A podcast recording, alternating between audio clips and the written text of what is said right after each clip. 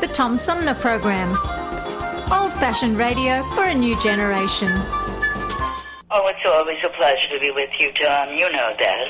Yay, Tom! I love it in Flint! You're very astute, Tom. Not an easy question. I'll debate Andy Dillon on your show. Well, uh, that's a very good question. Uh, hello, darling. This is Elvira, Mistress of the Dark, with Tom Sumner. I'm all right, Tom. How are you? You lucky day, Mr. Sumner. Ciao, Tom. How are you today? That's a good question. Hi, this is actor, comedian Joe Napodi, and you're listening to the Tom Snyder, uh, Tom Smothers. Uh, I mean, I'm sorry, what's his name? Oh, Sumner. The Tom Sumner Program. Good morning, Tom. How you doing? Hey, at least I got the Tom part right. The Tom Sumner Program.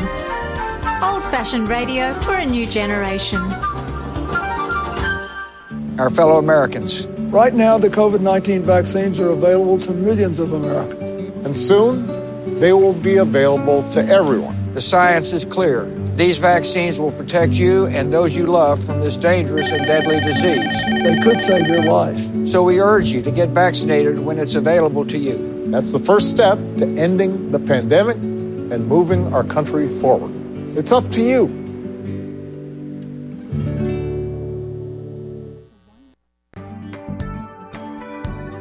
The Tom Sumner program is made possible with support from Seth David Radwell, a recent guest on the program and author of American Schism How the Two Enlightenments Hold a Secret to Healing Our Nation, released in July 2021. As Publishers Weekly writes in its recent glowing review of American Schism, business executive Radwell's epic debut examines the historical influences that have led to what he sees as the collapse of politics in the United States. Seth Radwell makes the case that the current chasm between the American right and left can be traced back to the 18th century's Age of Enlightenment and the basic tenets of liberty, equality, and reason. American Schism provides a historical perspective that can help bridge current day divides. American Schism by Seth David Radwell is available at Amazon, Barnes & Noble, and wherever books are sold. For more information, go to americanschismbook.com. Hi, this is Gretchen Whitmer, and you're listening to the Tom Sumner Program. And welcome back, everybody, as we roll into the second hour of our three hour tour known as the Tom Sumner Program. My guest this hour is um, an author who joins me by phone. Uh, and, and I'm a little confused here, and she'll, she'll straighten me out in just a moment because I thought we were going to be talking about Belly of the Beast, and all my notes are about. Uh, from shadows to life. But I have author Judith, Judith Pearson with me by phone. Uh, hi, Judy. Welcome to the show. You you must have gotten a, an email from about six months ago. Well, maybe. That's so funny. Do you want me to send you something else while we chat? Well, that would that that would be fine if you wanted to do that, but I think we can uh, kind of wing it. It is Veterans Day, so I did want to at least uh, talk about Belly of the Beast because this is is this a historical novel? Is it um, uh, it's It it's based on a true story. It is. That's right. So a novel, of course, is fiction, even if it's based in history. This, um, and, and ironically, my plan was to become the next great American novelist. So I had written two two novels, two manuscripts, um, which still live under the bed, and um, that plan got diverted 20 years ago, and I became a biographer, nonfiction writer. And this was um, the reason that I got kind of sidelined. Um, my my dad was here for a visit over the holidays, and I took him to a military antique store.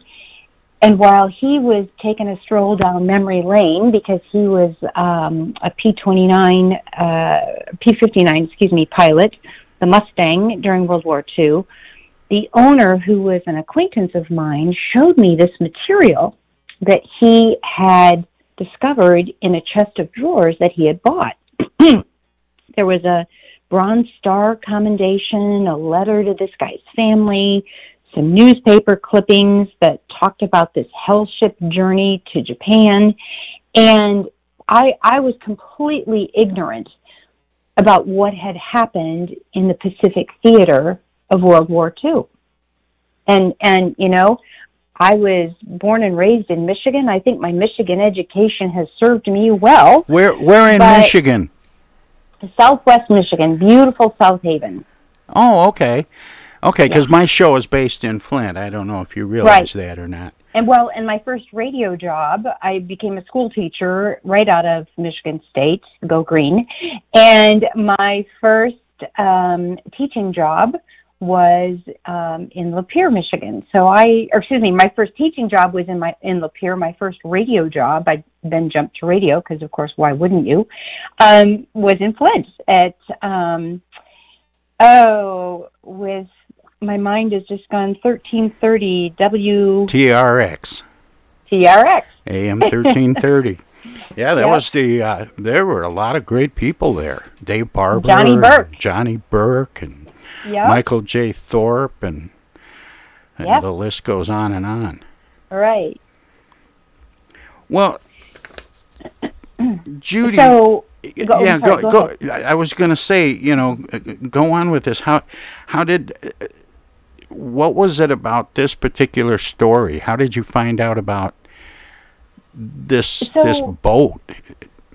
So what I think is so interesting, um, and and it's no different today than it was a few years ago when I was um, in school. We're taught that World War II for America began um, with the December 7th bombings, and it's now 80 years uh, this December 7th. Um, so we're taught that it began with the bombing of Pearl Harbor and that it ended with um, the atomic bombs being dropped on the home islands of Japan. But the whole vast middle of the Pacific War is pretty much omitted. We we have a name for the evil that existed in Europe. It was the Nazis, and um, you know, great stories about, uh, of course, the D-Day landings.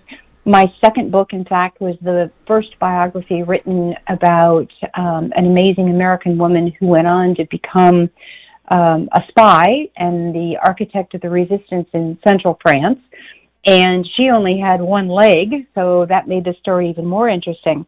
But the fact of the matter is that while there were 2 million Americans um, who were in the military in Europe, there were 16,112,566 Americans who served in the Pacific, like eight times as many.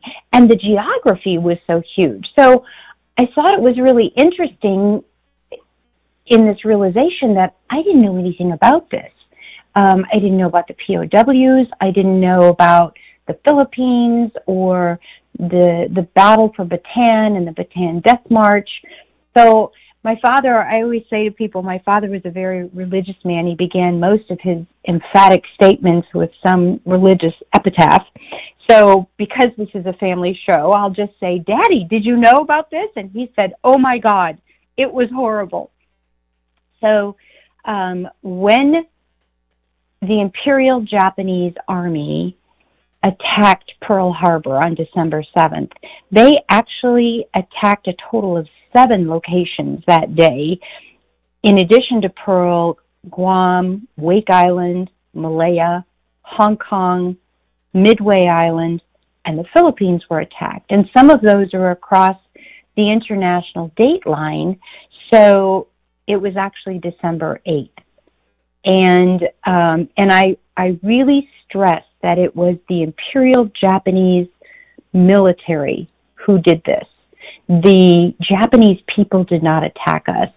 The military had been working for decades to wrest government control away from the civilians and separate the emperor from you know day-to-day stuff. And by 1931, they had done that. They acted independently and they invaded Manchuria and China. They wanted, um, they created what they called the greater East Asian co prosperity sphere, telling the people of Asia that it would be much better to get rid of all the Western influence and um, lead Asia into self sufficiency. But in reality, their agenda was no different than the Nazis. It was just domination. And in the Imperial Japanese military's case, it was domination of the Far East. And so all those attacks on December 7th and 8th were were a part of that. part of a coordinated and effort. Uh, we always absolutely. we always look at the bombing uh, at Pearl Harbor as um, you know an intentional intentional attack uh, one and on done. The, yeah, it, and, and it marks sort of America being drawn into the war. Right, right, and and it it was indeed that. Um, and when I wrote my second book about the European theater, I came to realize that while um, Churchill really wanted FDR to, to get us involved much sooner than we did, um, it was the attack on our soil because Hawaii was a, an American territory, so it was an attack on our soil that led us into that. And well, and, and gen- there are some people in the foil hat crowd who think that uh, Roosevelt wanted to get in and needed an excuse and somehow ignored warnings about the uh, December 7th attack on Pearl Harbor. True. That's true. I'm sure uh, you've read some of those. Uh, yeah. Some of those not conspiracy true that that's theories. Exactly, not true that that's exactly what his motivation was, but I certainly have. And and one of the one of my favorite and most wonderful um, Pacific Theater movies is Tora Tora Tora, and I think that came out like in '72 or '73. And if you watch that, it was really just a number of missteps where memos got missed. It was over a weekend. People were on leave. It was Hawaii, so what could possibly happen?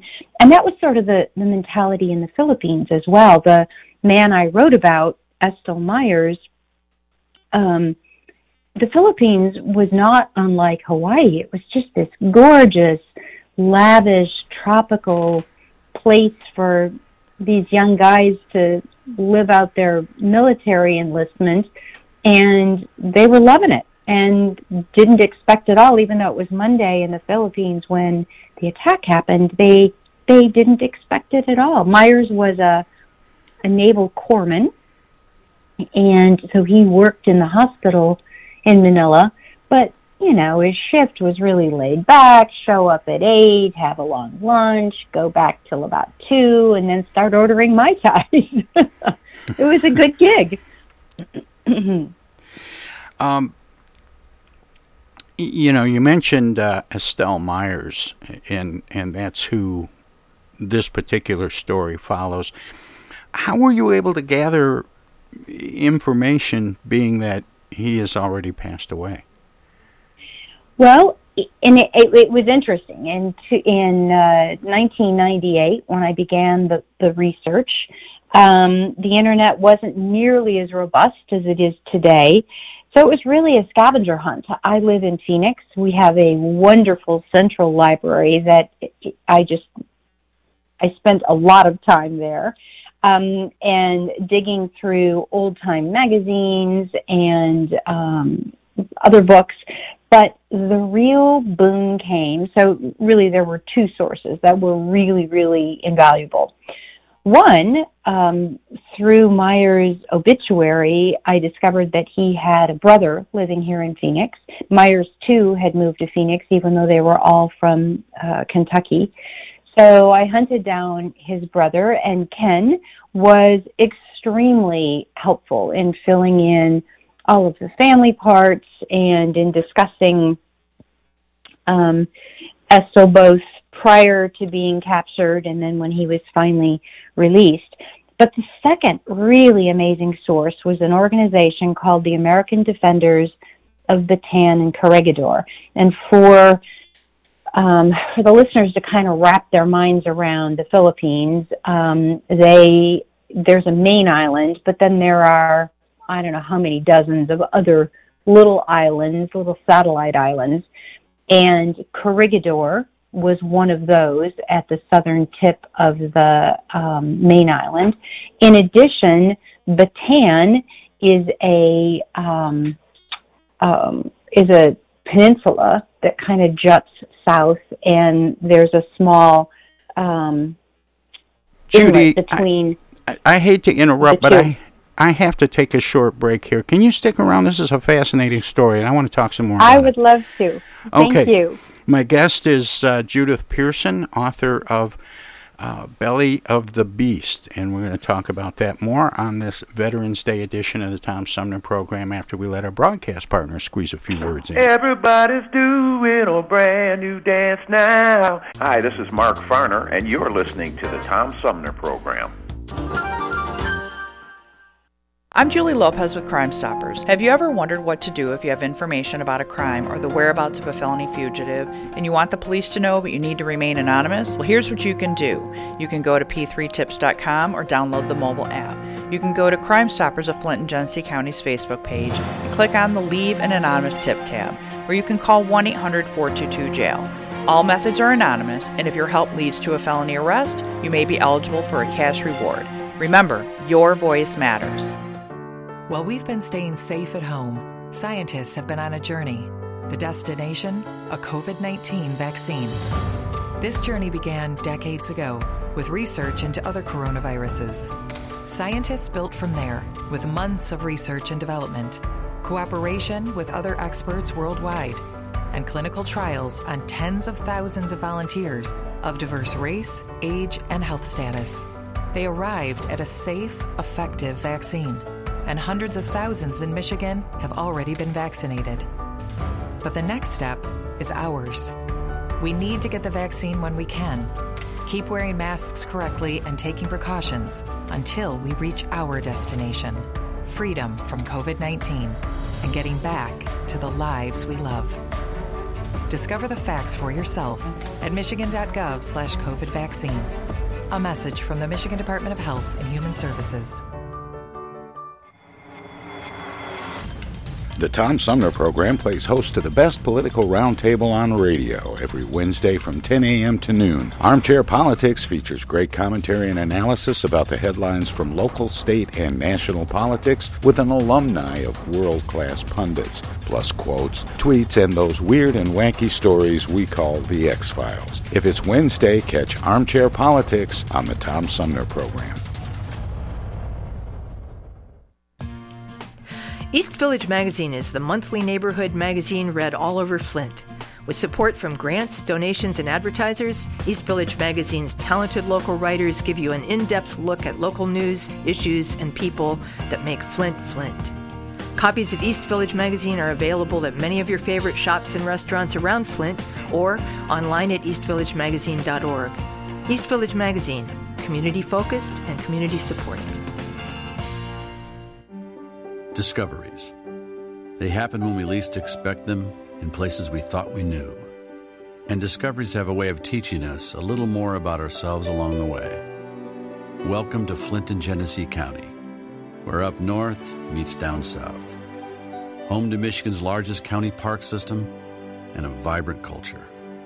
A place filled with discoveries we've yet to make throughout acres of beautiful lakes, wetlands, and woods, and in the diverse city beyond where the uplifting melodies of gospel choirs fill the air, where the work of renowned artists color the galleries and museums, where the fresh fruits and vegetables at the downtown farmers market awaken our senses, and where the cultural center and planetarium broaden our view of the world.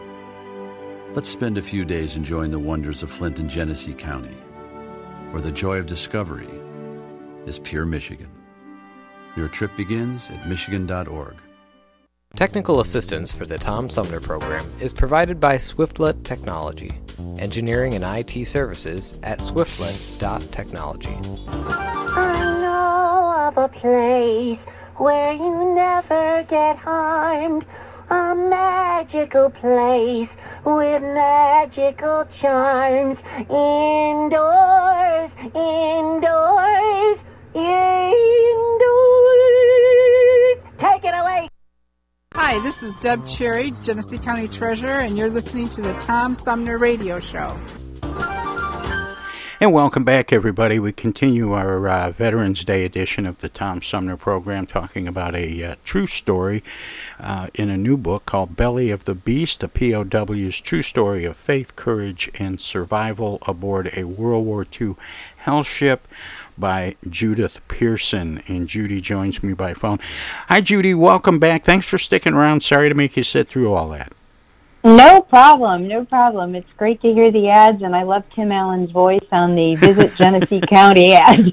well, isn't it great? It, it's it's Yeah. fun to hear Tim Allen. Um, and he's done a bunch of those uh, pure Michigan Right. spots Yep, from I all love over. it. Um, but let me let me ask about this. Um, the title of the book says "Courage and Survival Aboard a World War II Hell Ship." That sounds like there were more than one. There were, there were, and just to wrap up what I was saying, when the Japanese attacked, the military um, retreated into Bataan and Corregidor, but Myers, because he was a corpsman, along with some other corpsmen and doctors, remained in the Manila hospital to stay with patients who couldn't be moved. So they became some of the very first American POWs um, in early January 1942. Um, as the war went on, the Japanese, the imperial military realized that they were running out of personnel. They had by this time begun their kamikaze campaigns, both planes and ships. And so, but they had this vast wealth of of labor for their mines and their factories in the POWs. So they began moving them shoved into the holds of tankers, but they weren't marked. They, um, the Allied uh, air forces didn't know that they were carrying humans, let alone their fellow citizens and fellow service members, and so they were bombed. One sank completely, only four survived. The Oryoku Maru that Myers was put on was the last hell ship to leave uh, Manila with 1,619 POWs aboard in December of 1944, and it was bombed before they ever got out of the Manila harbor. They were dragged out, put onto two more boats. Those boats were bombed when they got as far as Taiwan, then called Formosa. And when they were finally, when they finally made it to their destination in Japan, of that 1,619, um, only 400 remained. And as, aside from that, that high death count, how did these ships become called hell ships? Was it about the treatment that the prisoners were getting? Absolutely. Um, by this time, after three years of prison camp living with hardly any rations, I mean, they were eating everything they could find. So they were extremely malnourished, um, riddled with disease, and then shoved into the holds of these ships so crowded that if a man died, he couldn't fall down. There was no air, there was no water, there were no sanitary provisions. It, it was just horrific. And they were wearing rags because they were and, and had been living in this tropical um, locale, the Philippines. But by the time they got to Japan in, in January of 1945, it was winter. So the further north they went, men started uh, contracting pneumonia and just flat out dying of exposure. It was it was just the most horrific experience one could imagine. You know, And the men, I just wanted to add the Yeah, men ahead. who I met, the veterans who had founded this organization, the American Defenders of Bataan and Corregidor. I interviewed them. They they were aboard the ship and in the prison camp with Myers. So although I follow Myers, it's really a book. It's every man's story who was a part of um, the prison and hellboat experience. You know, you mentioned the 80th anniversary of the Japanese attack on Pearl Harbor and, and other places, as you explained. Um, and in all that time, a lot of uh, our reflection about World War II really revolves around the Nazis and their concentration camps and the extermination of Jewish people, the Holocaust. And lately, you and other writers are talking about uh, some of the brutality of the the Japanese soldiers. Um, let's talk about that a little bit. Why why has it taken so long for some of the stories of Japanese brutality of prisoners um, to emerge? Is it is it in part because of uh, American guilt over what we would call today collateral damage of the dropping of atomic bombs? I think I think that it was a combination of a, of a number of things. Um, it and and the German people were ready to move on as well. They didn't want to keep rehashing um, the Nazis who had escaped. They they wanted it to be over. Um, the Japanese felt the same way. The Japanese people um, were humiliated by when they discovered what had happened to the prisoners, and and um, they were humiliated by that. But there was a great threat of communism both in Europe and in the Pacific. And it was important for those countries who had been our enemies, or those people, groups who had been our enemies in the countries in which they lived, it was important to build those countries back up, build the the population's um, stamina back up, so that they would not be ripe for the taking by the communist countries. And Tom, I think this is really interesting if you really stop to think about the um, parallels between uh, World War II and the Afghanistan experience that is just ending. A big part of, of the problem overall in both cases is the misunderstanding of culture. In Japan, the Japanese military um, follow the followed um, the Bushido, Bushido Code, which were which was a code named an, an honor tradition named for the 11th century Bushi warriors, which meant quite simply that you fall on your sword. You're willing to die with your superior for your superiors, for your country. There is no surrender. So when the American generals surrendered the remaining troops in the Philippines, the Japanese could, they couldn't wrap their minds around it. They just thought, well, these people are crazy. These are not even humans, they're dogs. And so that's part of the reason why the imperial military was so brutal to our POWs.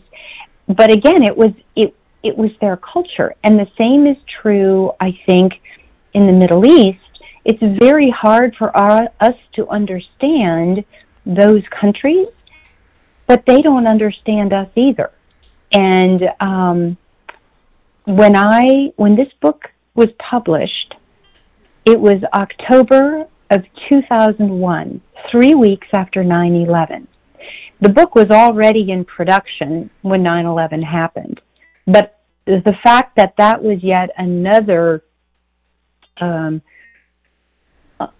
unprovoked attack on America. Well, a lot of similarities were drawn between yeah. that and uh, the attack on Pearl Harbor. That's right. Um, and, and, but mostly that was on, because of, of size and surprise. Yep. And two days after 9 11, my eldest son left for his first Air Force assignment. So, you know, my father had been in World War II. My son now was off to do I had no idea what. I'm happy to say 20 years later, he just retired uh, as a counterintelligence um, agent. And um, there's obviously a great deal of, of pride involved in that as well. But the parallel between those two stories, I think, is pretty interesting. It it is, and and um, I I didn't realize that this book had been out uh, this long, but it's and, appropriate. and I I am re-releasing it. Um, it was no longer in print, and I wanted to get it back into print. It was available digitally and um, audiobook, but not in print. So it has a new foreword. It has some new material, um, and I'm very proud of it. and and this is um, an interesting book to me because I am really only recently beginning to find out about some of the brutality of the Japanese army and and the um, prisoner of war treatment by them. Um, you know, up until fairly recently, Judy, my impression of uh, you know Japanese POW camps comes from uh, Alec Guinness and and the River Kwai. There you go, yeah. And it's almost like a rom com compared to Yeah. what you and other people are sharing in in your books and and in recounting some of these uh, some of these stories. I don't want to say that are lesser known, but are new to, to quite a few of us. That's right. That's right. And again, it was it was partially because there wasn't an, a name to give the evil in Japan, like there was in Germany. There wasn't a Nazi moniker. So all we kept saying was the Japanese attacked, the Japanese did this, the Japanese did that, and the imperial military um, told the Japanese people that if America ever got to their shores, horrible things would happen. And they went on to describe what would happen. So the Japanese public was ready to fight uh, and stand strong until the last man, woman, and child. And again, because our sensibility, our military just saw that the atomic bombs, yes, caused a great deal of collateral damage, but but landing on the Japanese shores and fighting, you know, our way through the country would have killed many more Japanese and Americans and allies.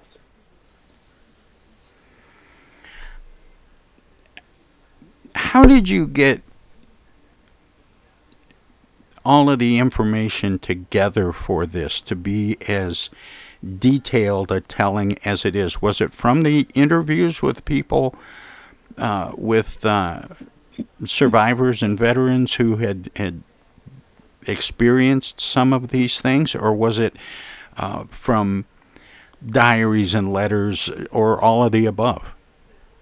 It was a lot of these men um, felt, although although we think that it was the Vietnam veterans who were who first felt unappreciated when they were coming home, and that of course was true. But a lot of these men, by the time they got home, the bombs were dropped in August. Um, the the official surrender happened in um, early September.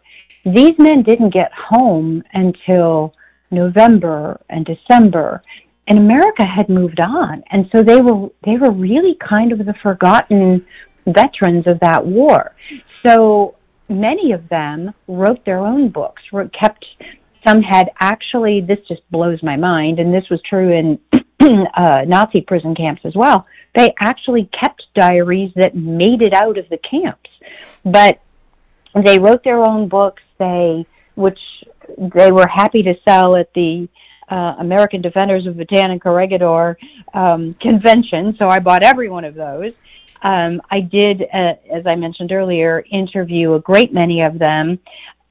They were willing to talk, but a lot of the widows of men who had come home but then had died because the body can only sustain so much deprivation, and these men died, a lot of them, you know, in their 40s and 50s. And a lot of the widows said, I'm here because he would never talk about it. I want to know what happened to him.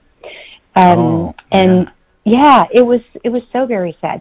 But the fact of the matter, Tom, is I'm such a research geek. I love researching, and and in fact, at one point, um, my agent said, stop researching and start writing.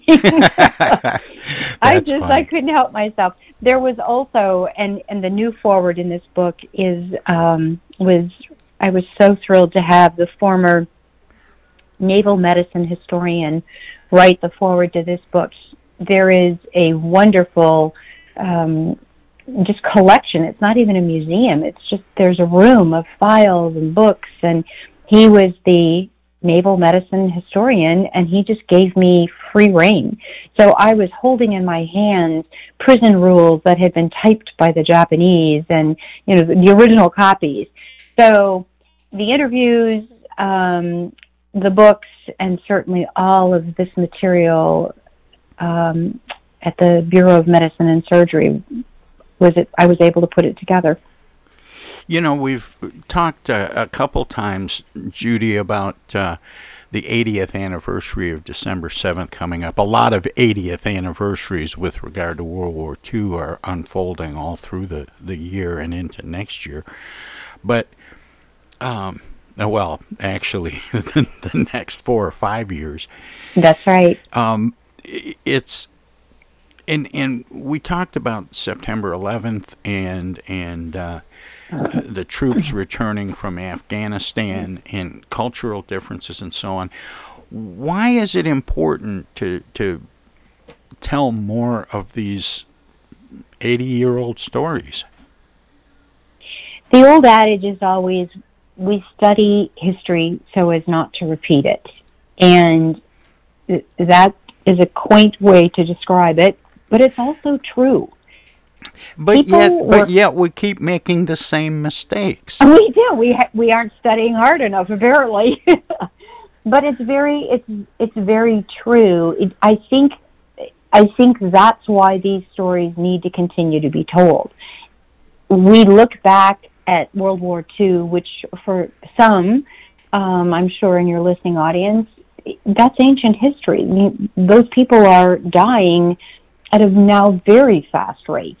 But what happened, the way that Europe was taken over and the Pacific, the East Asia was taken over, was simply being, it has simply been repeated in the Middle East. And I think that's really, it's a cautionary tale. It's always, humankind always wants to better itself. And for some people, that means doing so at the expense of others. And that's the lesson we have to learn. Not to mention the fact that if, um, if my parents, if their lives were molded by what happened during World War II, and they shared that with me, and then I've retold stories and shared it with my children, it, it shapes who we are. And those things, we need to have national pride. We need to remember those who sacrificed. Um, and my, my son, again, as I said, he retired from a 20 year career. He was not injured uh, in two deployments, but he spent a year and a half away from his family during that time. So that's during for deployments. So that's that's a um, something to be. And he was just one of tens of thousands who did so. So I think it's important that we recognize the sacrifices that our military has made and continues to make, because a country needs a strong military. Is is there something about our attraction, and I'm talking about the general public, in reading um, retelling of stories of, of people from World War One, World War Two, uh, Korea. Um, as we read these stories, and now Vietnam, of course, is is working its way into history. Um,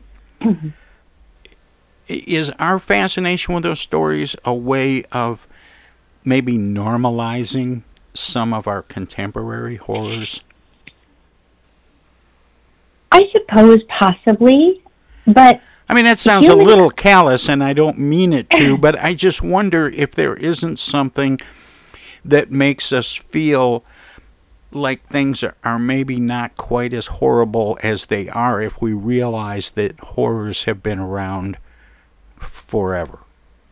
That's true. That's true. And and one of the things that bad stories and horrible stories allow us to do um, is hopefully as we as we see the courage of those who went into battle, we can at some point in time, if we're called to stand up, if there's a need for us to be courageous, we look at those stories and think, wow, if they could do that, I can do this. Storytelling is an ancient, ancient art. It's the way that we received, that humans received education and news um, right up almost until the 20th century. Um, there were storytellers even in the late 19th century who went across the American West long before there was electricity and wireless and all those kinds of things. So storytelling is important because we learn to be brave and courageous. And it's important that we're courageous in our everyday lives, even if it's simple courage. And, and it's important that we recognize the value of one another's lives and lend a hand. And those things, I mean, these young men and women who have gone into foreign lands, Sure, they're in the military and they're told to do so by superior officers, but they also are doing it because they think it's the right thing to do. And learning what the right thing to do is is important for the continuation of the human race.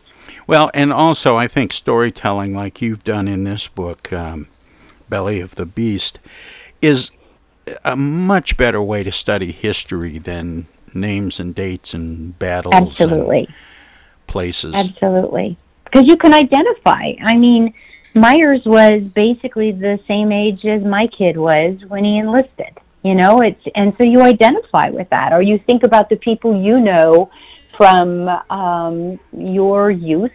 Um, although I know Tom, you're a very young man, but um, a few years ago when you were 18 or 19, you know, you think about the guys that said, "I'm going into the military," and so yeah, you identify with them. And again, that's important. Identifying with others who've been courageous, who've stepped out of their comfort zone, it's important. Judy, we're almost out of time, but I always give guests an opportunity to let listeners know where they can find out more about you and your work, past, present, and future. Do you have a website? Oh, you bet. you go to Judith L. Pearson, P E A R S O N dot com. You will find the prologues to all of my books, links uh, to purchase them. Anyone uh, can request a book plate for free. I'm not guaranteeing that it'll increase the value of the book, but I'll put your name in it and sign mine, and you can stick it in the front of your book. And I love to connect. There's there's pictures of my office and my 100 pound uh, office assistant who's laying faithfully at my feet right now. and I'd love to, I'd love to hear pe- from people. Social media on Instagram and Twitter, I'm at Judith P. Wright. Well, Judy, thanks so much. It's been fun talking with you, and uh, keep up the good work. Thank you. Thank you. Another book is in the works. All right. Take care. That was uh, Judith Pearson. The book is uh, that we were talking about for uh, Veterans Day is Belly of the Beast, a POW's true story of faith, courage, and survival aboard a World War II hell ship. We'll have more of the Tom Sumner program straight ahead. Hello there, citizens.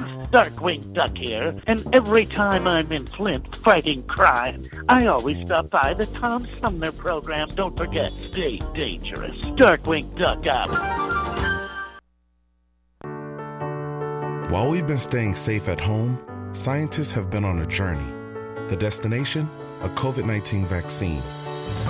This journey began decades ago with research into other coronaviruses. Scientists built from there with months of research and development, cooperation with other experts worldwide, and clinical trials on tens of thousands of volunteers of diverse race, age, and health status. They arrived at a safe, effective vaccine and hundreds of thousands in Michigan have already been vaccinated. But the next step is ours.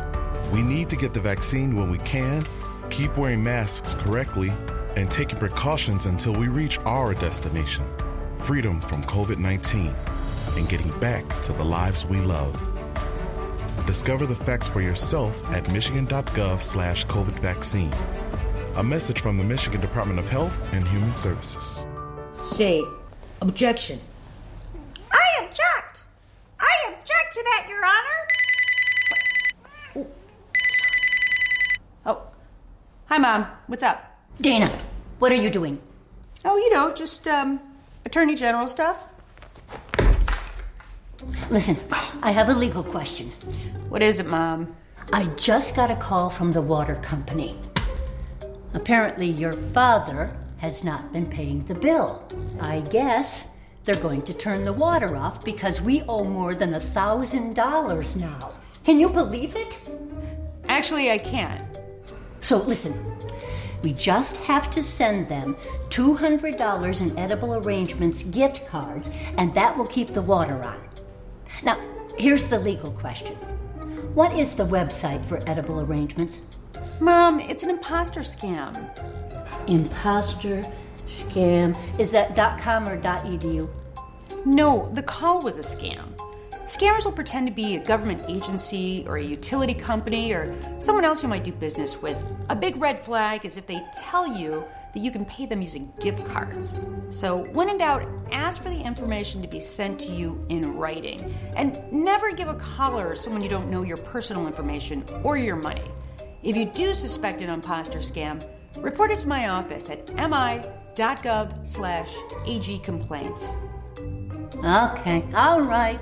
And Dana, where do I file a complaint that my daughter hasn't visited in over a month? Does your office have a website for that? Okay, Mom, I'm hanging up now. I'm Michigan Attorney General Dana Nessel. Visit mi.gov slash agcomplaints for your connection to consumer protection.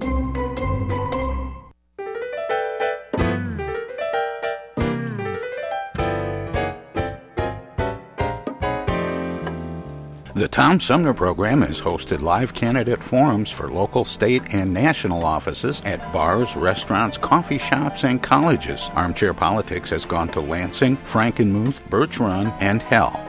Hell, Michigan, that is. We've done shows all the way to the Mighty Mac and back to the bricks. We've done remotes from a baseball stadium in Lansing, a grocery store opening in Flint, and from a moving train. We'd like you to tell us where to go next. You can write to us at TomSumnerProgram.com, call us at 810-339-8255, or contact us on Facebook. This is your chance to tell the Tom Sumner Program where to go.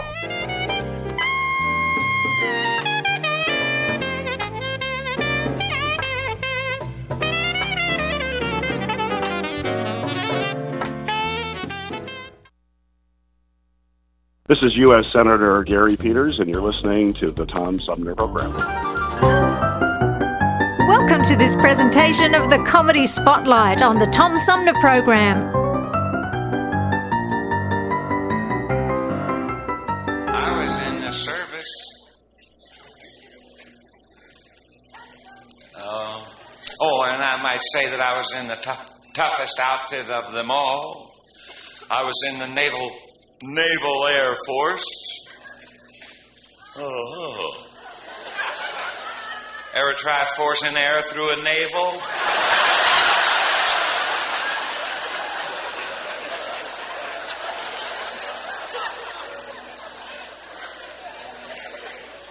I'll never forget my first day. First day out of sea. I went up to the captain. I said, "Captain," he said, "What?" I said, Is it all, right, sir, if I go downstairs and get some, something to eat? He said, If you go downstairs. How long have you been in the Navy, sailor? I said, About six weeks, sir. He said, Well, for your information, downstairs on bo- board ship is below deck.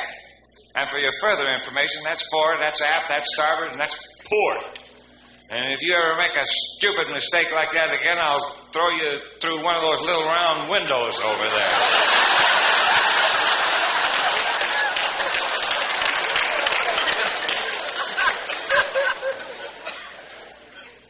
I was just kidding about that. But I wasn't. I did. I try to do my be- best in this in the service. I mean, like a lot of you gentlemen here in the audience tonight, the same as I, you must have received a, a little card in the Second World War at one time or another from the late President Ro- Roosevelt says, Please come to our war. I thought the President of the United States was nice enough to write to me, I ought to be nice enough to let him look, look me over anyway. And I went down to the indu- induction center. A bunch of us got on a bu- bus. I was living in Chick- Chickamauga, New York at the time, and it was in the dead of winter. And we got on this bu- bus and went to this big building, an old post office building, bare as all get out, great, uh, larger than this room. And and uh, we walk in the room. The first thing is to take take off all your clothes. Well, we all took them off and hung them up on the nail. We were standing around there so cold, no pockets, no place for our hands. And uh, you couldn't help but be reminded of that famous quotation of one of our greatest presidents all men are created equal.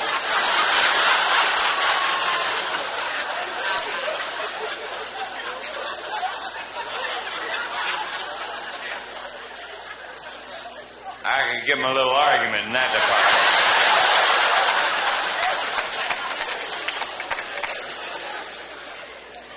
They lined all of us up in front of this big, long, cold ma- marble bench and said, Sit down.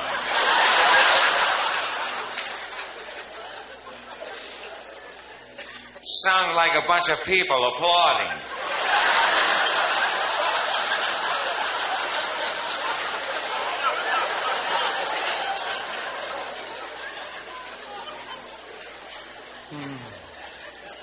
I got around to the last doctor and gave him my, my paper. And he looked at it and he took a big rubber stamp, stamp and he hit down on the paper and there's a big, big four. And I figured, well, I'm going to be four, 4F.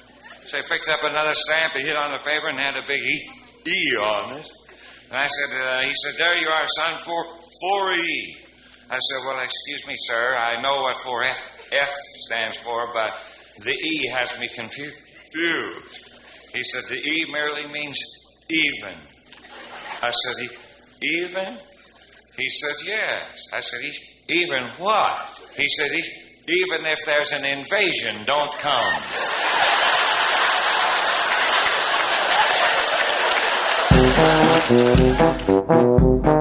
This was another comedy spotlight on the Tom Sumner program.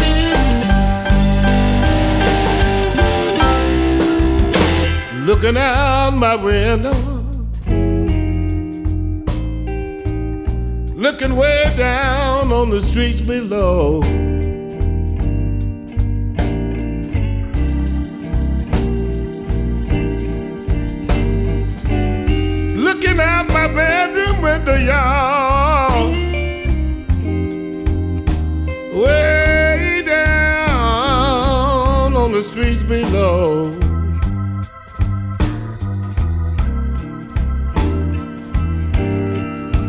Oh, I got the message from my baby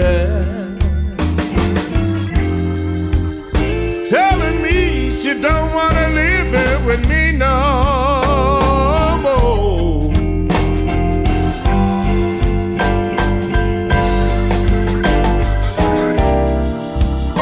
sent me an email on my computer